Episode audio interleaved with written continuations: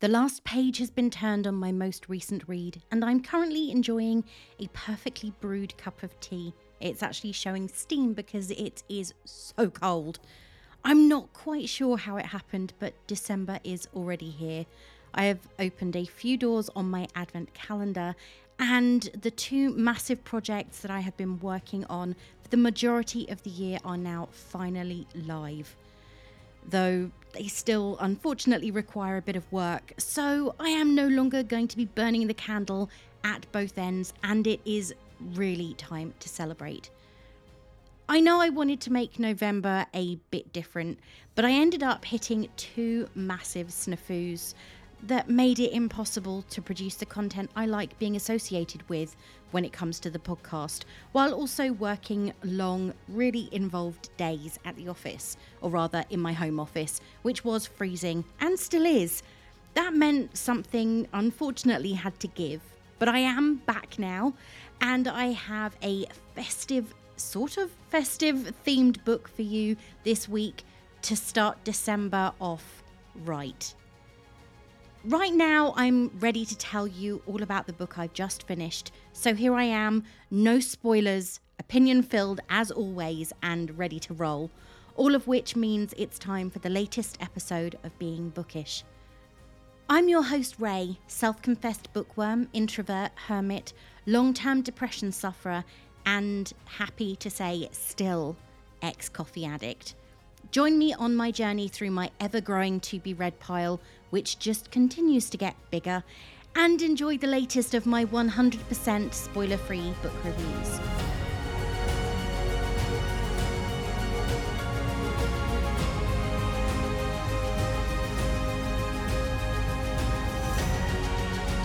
Welcome to December, the month of the year when many run around like headless chickens, rushing to buy last minute gifts, put up decorations, and make the perfect bread sauce.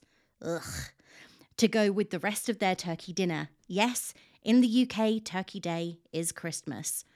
This week I am looking at another Agatha Raisin I keep on saying no more, and then I hop right back in the minute I start rewatching the TV episodes, which I am currently rewatching for about the seventh time.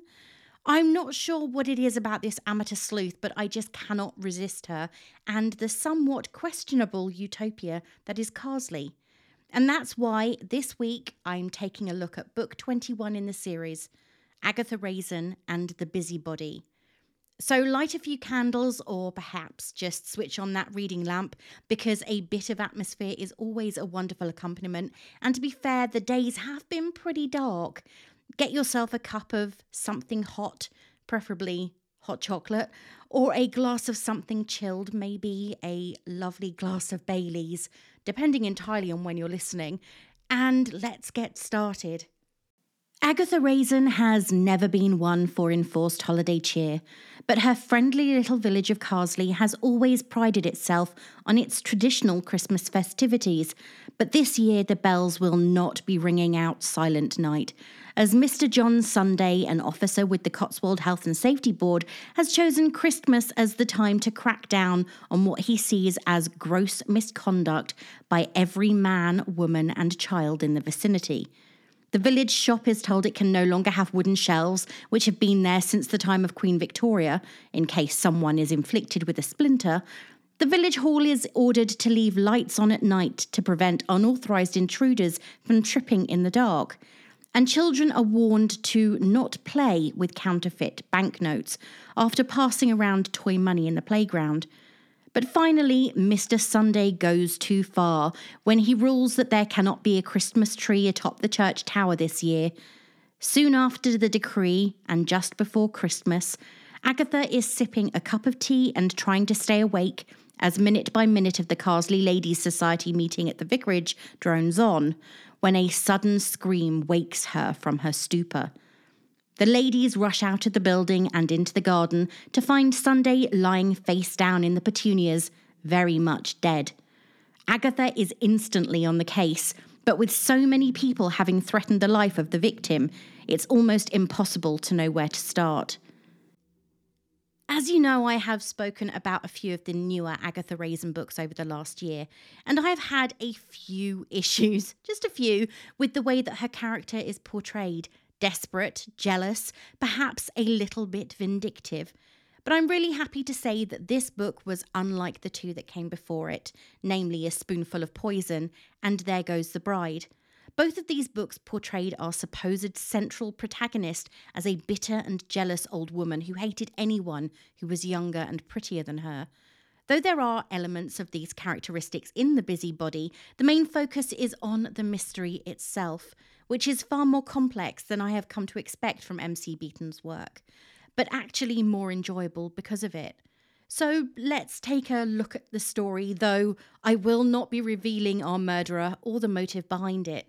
They will definitely be a massive surprise with a movie reference at the very end, should you decide to read the book for yourself. When I first started reading the book, I honestly thought it was just a few weeks from Christmas, mostly because Agatha was talking about going away for the holiday season, and the opening chapter sees our intrepid independent sleuth headed to Corsica for a three week holiday to escape from the ice and cold. Though she sorely overestimates the weather she's going to get, and when she arrives at her hotel, the staff are unhelpful and everything is closed. See, very Christmas vibes. She gives her holiday less than a few days before she realises that home is where the heart is, and she heads back to Carsley. And that's where the excitement begins. Things have been happening in Carsley and the surrounding villages since Mercer Borough Council hired John Sunday as their health and safety inspector. Everything he says goes, and he is a little bit power hungry. He doesn't seem to like it when people are happy, so things like Christmas trees, lights, and even candles in the church are being banned. And of course, with Christmas at risk, people are getting more than a little bit angry. John Sunday, of course, doesn't seem to care. He's a heartless bureaucrat, and the more enemies he gets, the happier he seems to be. The funny thing is that, as with any murder mystery, the further on you read, the more you learn about this obvious intended murder victim, the more you realise that there are not only multiple motives, but also a very long list of suspects. Upon her return to Carsley, Agatha decides to keep herself busy, and she is roped into visiting a nearby town, Odley Cruces, by her good friend Mrs. Bloxby. And this is where things start to go wrong. At the ladies' meeting, where they are talking about what they should do about Mr. Sunday, who has earned the nickname of Grudge, Agatha is slowly sinking into slumber when she is woken by the sound of a hand slamming against the patio doors. It's covered in blood and attached to the man who is making everyone miserable.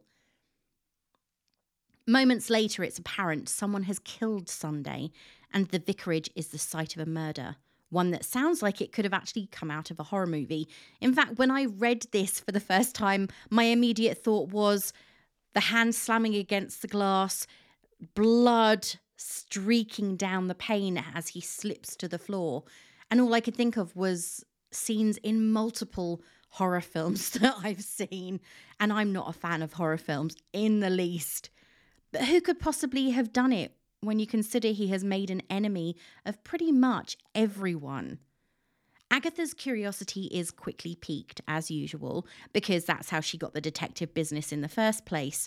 Luckily, the day after the murder takes place, she is hired by Miriam Courtney, a local widow who has considerable amount of money and one of just two suspects in the murder.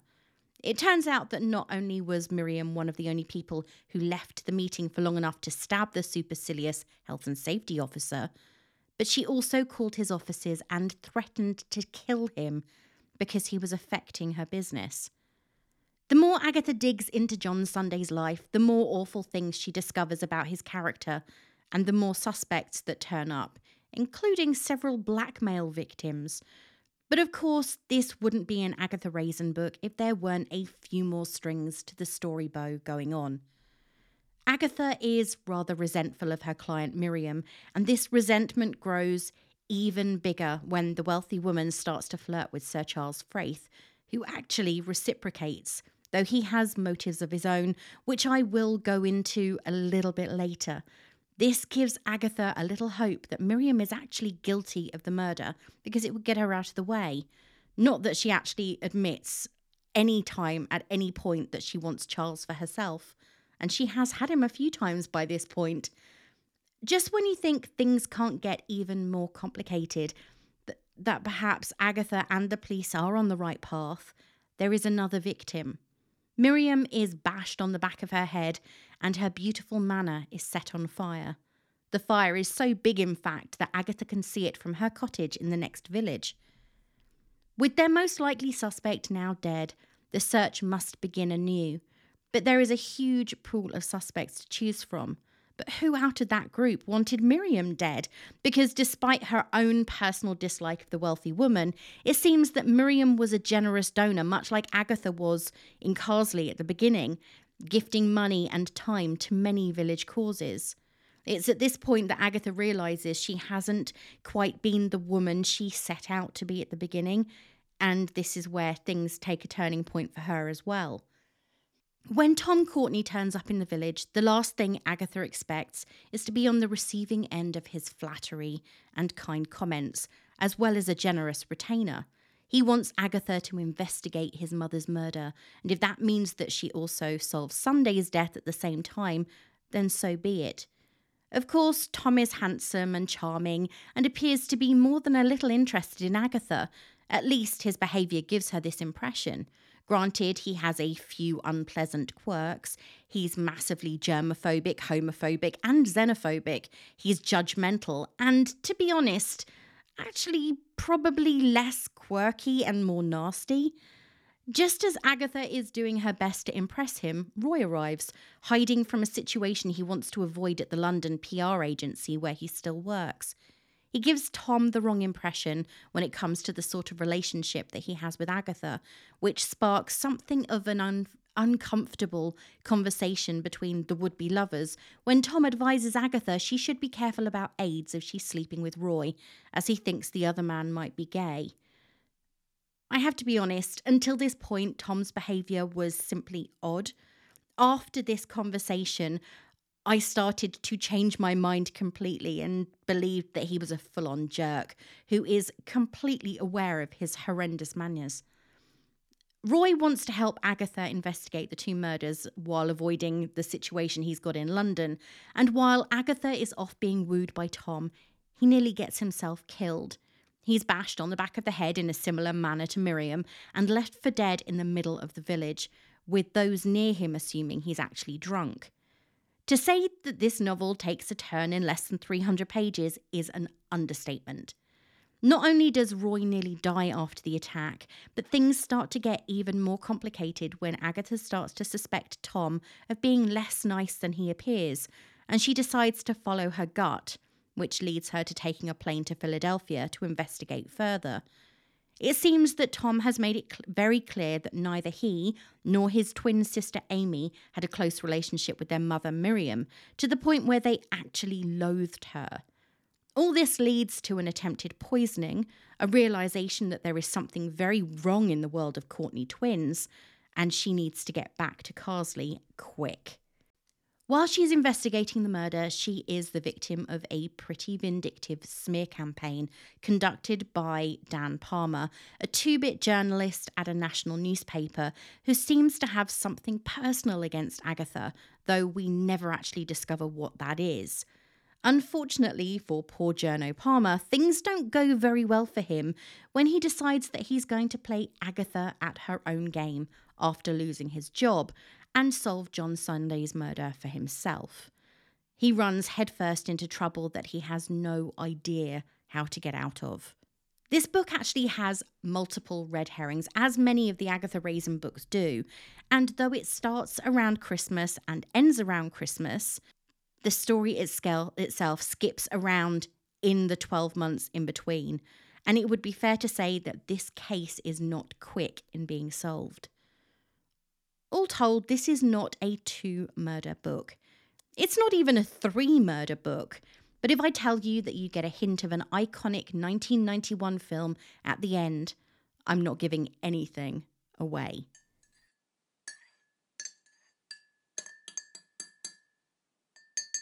As I've already said, Agatha Raisin and the Busybody is the 21st book in the series, and though the two previous ones were not my favourites, focusing far too much on disastrous romantic relationships for Agatha, the majority of this tale was an enjoyable ride. There were a few moments that were like, oh my god, really? But most of it was good. As you know, I like to provide a balanced perspective when it comes to the books I look at, and while my opinion will be what it is, taking a look at reviews from both ends of the spectrum can help other people to make their minds up. So before I give you my review, why what did others think of Agatha Raisin and The Busybody? Megan really didn't enjoy the book and gave it just one star in her review. Pace was one of her key dislikes. This book reminded me of the time I made the mistake of getting my lady parts waxed at a nail salon. Thoroughly and unnecessarily unpleasant. I wanted it to end, but it just didn't. Not for quite some time. Every small action was drawn out, and just when I would see a glimmer of hope that the whole thing was about to be over, it wasn't. Let's agree on some basics for a murder mystery. If four people have already, been killed and a few more sent to the hospital, you fail as a detective. You did not solve the murder soon enough. Additionally, if the main murder of the story is overshadowed by a much more interesting one, which is then solved sooner by someone other than the detective protagonist, your murder mystery may have barged in on some other author's murder mystery that was proceeding at a much more reasonable and thrilling pace. Agatha Raisin books aren't exactly the most popular or most commonly reviewed on Goodreads. However, this one seemed to garner more favourable reviews than some of the past books I've taken a look at. That being said, there are less than 600 full reviews and just over 7,000 ratings on the site. Sophie Neri gave the book five stars and is clearly an Agatha fan if this review is anything to go by. Another amazing Agatha Raisin novel. So far, there isn't a book in the series that I dislike. This one is no exception. We join the wonderful Agatha on another adventure to find the murderer or murderers. This book takes us from a quiet little village, although quite eerie at times, all the way to Paris.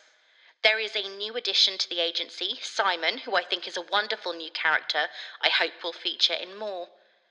Agatha still has her usual boisterous personality, but still manages to get the job done. I admit I didn't guess who did it in this one.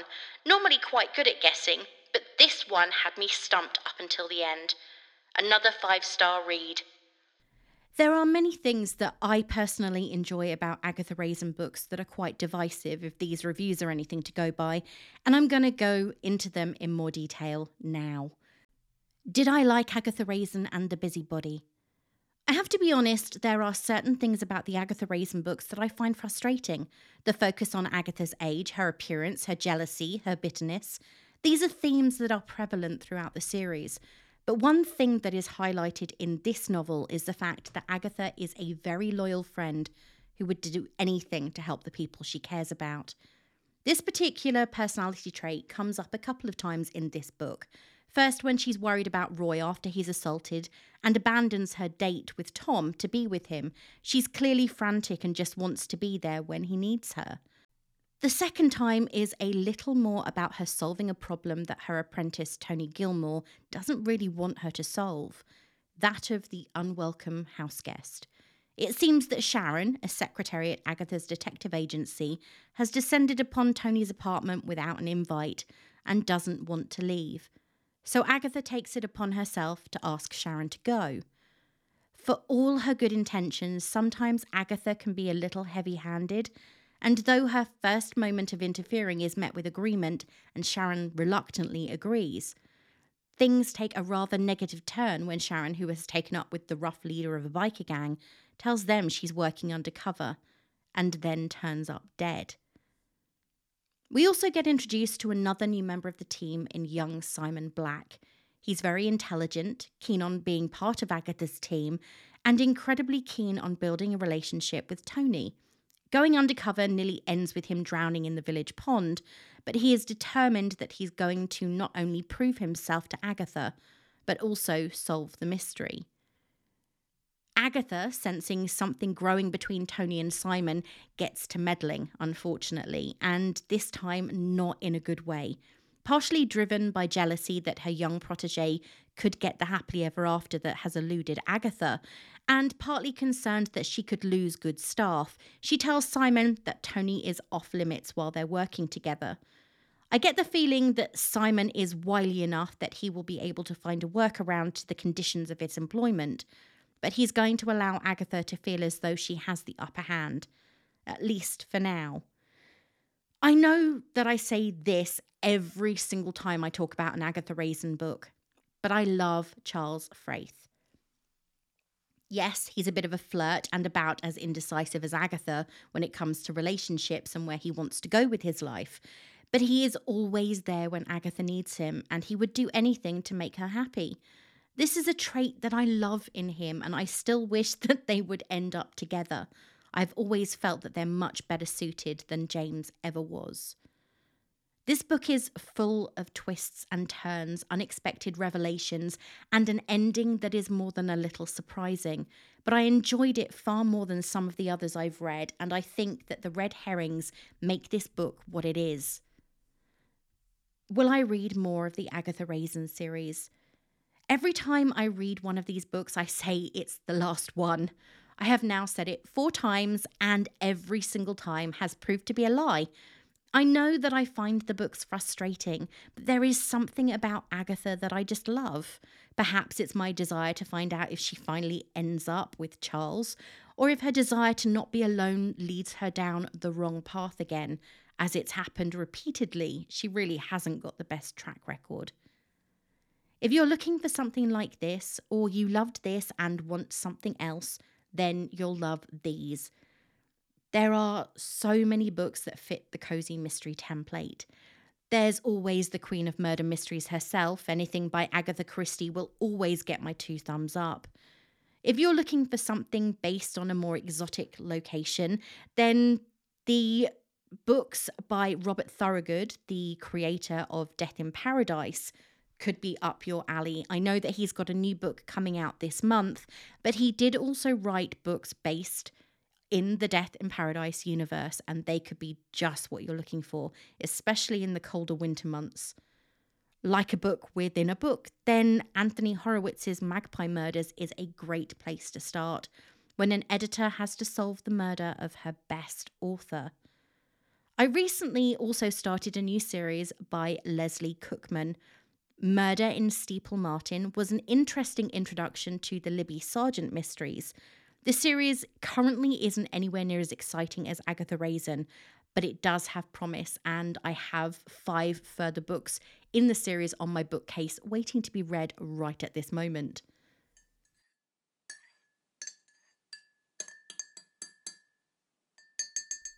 It's been a few weeks since I've posted anything, and I call mea culpa on that one. Things have been hectic, and if you follow me on Instagram and possibly on Twitter, you'll know that my November reads were a little bit sparse. I guess that's what happens when I try and read a book I am not feeling enthusiastic about. And then in the last week of the month, things were just so busy that by the time I finished work every evening, I was absolutely exhausted and couldn't bring myself to read anything, which really isn't like me if I'm being completely honest.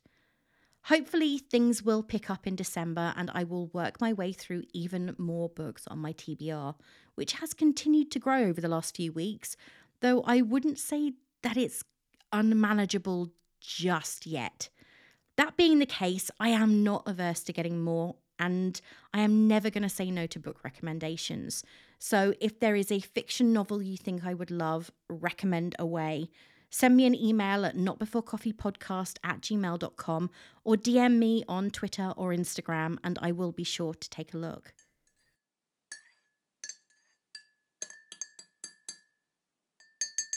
If you haven't purchased a Christmas present for the bookworm in your life and they are difficult to buy for, I know that I am, I actually make a wish list every year then maybe one of these releases for the week beginning the 5th of December will be something to look out for. If you like books that have everything from secret societies, murders, and occult practices, then Ninth House, the first dark fantasy adult novel by Leigh Bardugo, the author of the fantastic Six of Crows, comes out this week. Are you someone who has been watching I'm a Celebrity this year? I haven't, but then I never have ever seen an episode of it. Were you a fan of Matt Hancock? If you were, why? Anyway, his biography, Pandemic Diaries, is out on the 6th of December.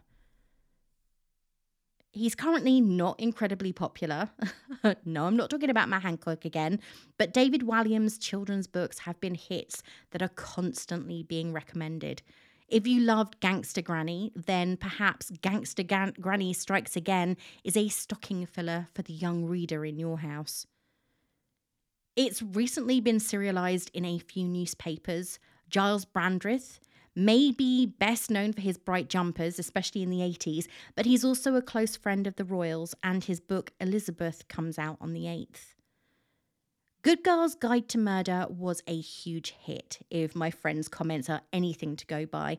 But Holly French doesn't hold back, and her latest book, Five Survive, delivers even more suspense and chills. Join spirits and humans on the Isle of Cadence in A Fire Endless, the sequel to the popular A River Enchanted by author Rebecca Ross.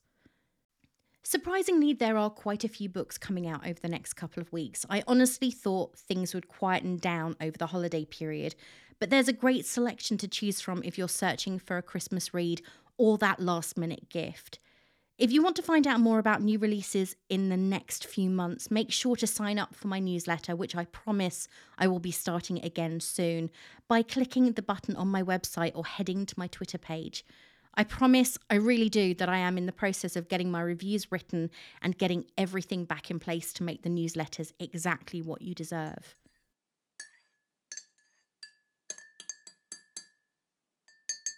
So, how are things in the bookish household this week? Well, it's definitely been a busy few weeks, if I'm honest. We've been working at my at the company I work for, we've been working on getting a brochure finished. I've been working on it since January and also getting our brand new website up and running. There are, as there always are, there are a few teething problems. I'm currently in the process of working on the wonder that is a an accessible brochure with a larger font, less images, far more easily readable. And we're also working on getting updated content that has been sitting on our old website since 2015. However, we're also experiencing issues with the wonder that is Google and their review system. So I was at our work Christmas party on the Friday just gone and met with the, uh, the the managing director and the first thing he said to me was I sent you an email today I got an out of office I hope you're having a good holiday can I speak with you on Tuesday about the reviews so now my brain is completely focused on that. But I am going to hopefully enjoy the rest of my very short break. I took four day uh, four day weekend so I could get some stuff done for the podcast, and hopefully I will get it all finished before work starts encroaching on my weekend brain. Apart from that, everything seems to be going okay. I am very tired at the moment, but I blame that completely on the fact that it gets dark so early now. I sit in my office and one minute it will be really really bright it's just gone 2:30 I've come back from my lunch break and the next thing I see is a little note in the little corner notification come up on my screen sunset coming and it's half past 3 so it goes from I'll be sitting in the living room in the pitch black before I start work. I'll go back and sit in the living room after work, and I've had to shut the curtains because it's already dark. And I think that, as with many people, the winter months are not the best for mental health. I do work far harder to maintain balance, I suppose, with meditation, things that keep my mind off the weather. In fact, I came home from work on Tuesday night. I promised myself I wasn't going to watch any Christmas films until December. I got home on Tuesday night, and the first thing I did was switch on Arthur Christmas. I made myself a cup of hot chocolate. It was too late to really make anything heavy to eat. So I had a cup of hot chocolate and watched Arthur Christmas. Granted, my sugar levels, levels did take a massive dive because I hadn't eaten anything, but I just couldn't bring myself to get up off the sofa and make anything because it's the one day I go into the office a week and it means it's the longest day of the week for me.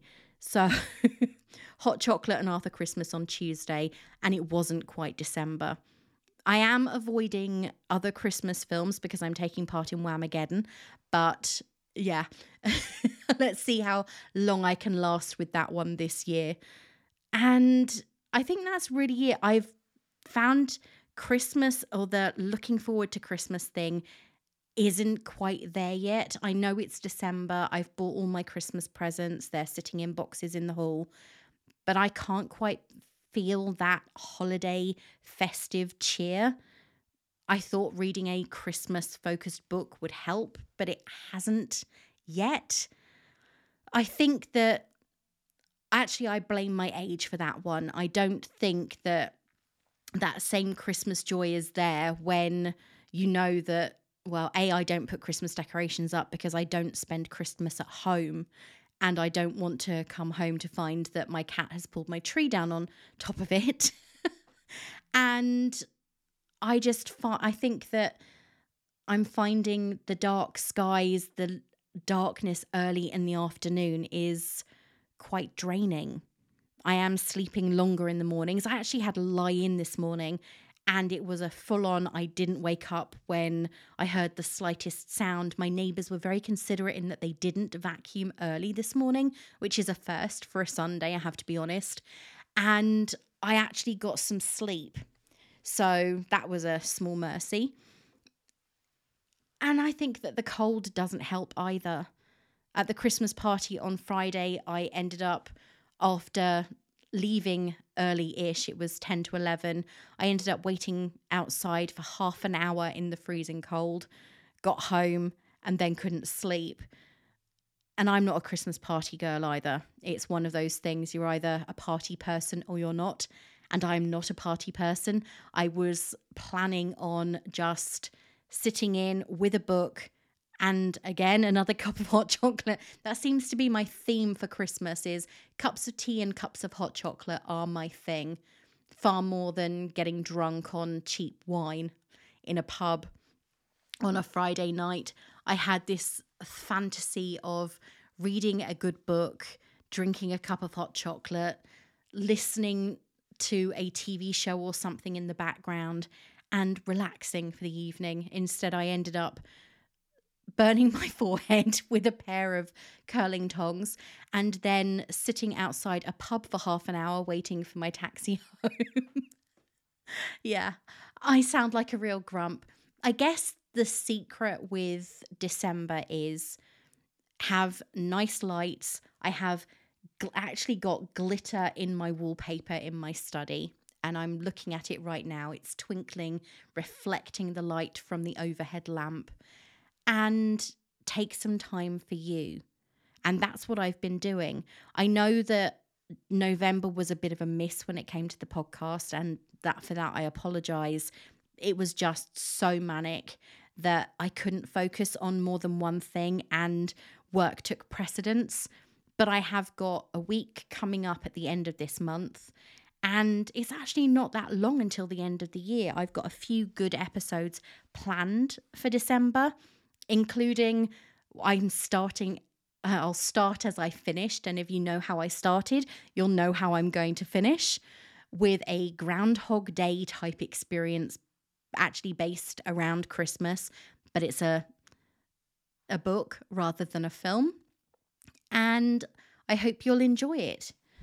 Well, that's it for this week. Welcome to December.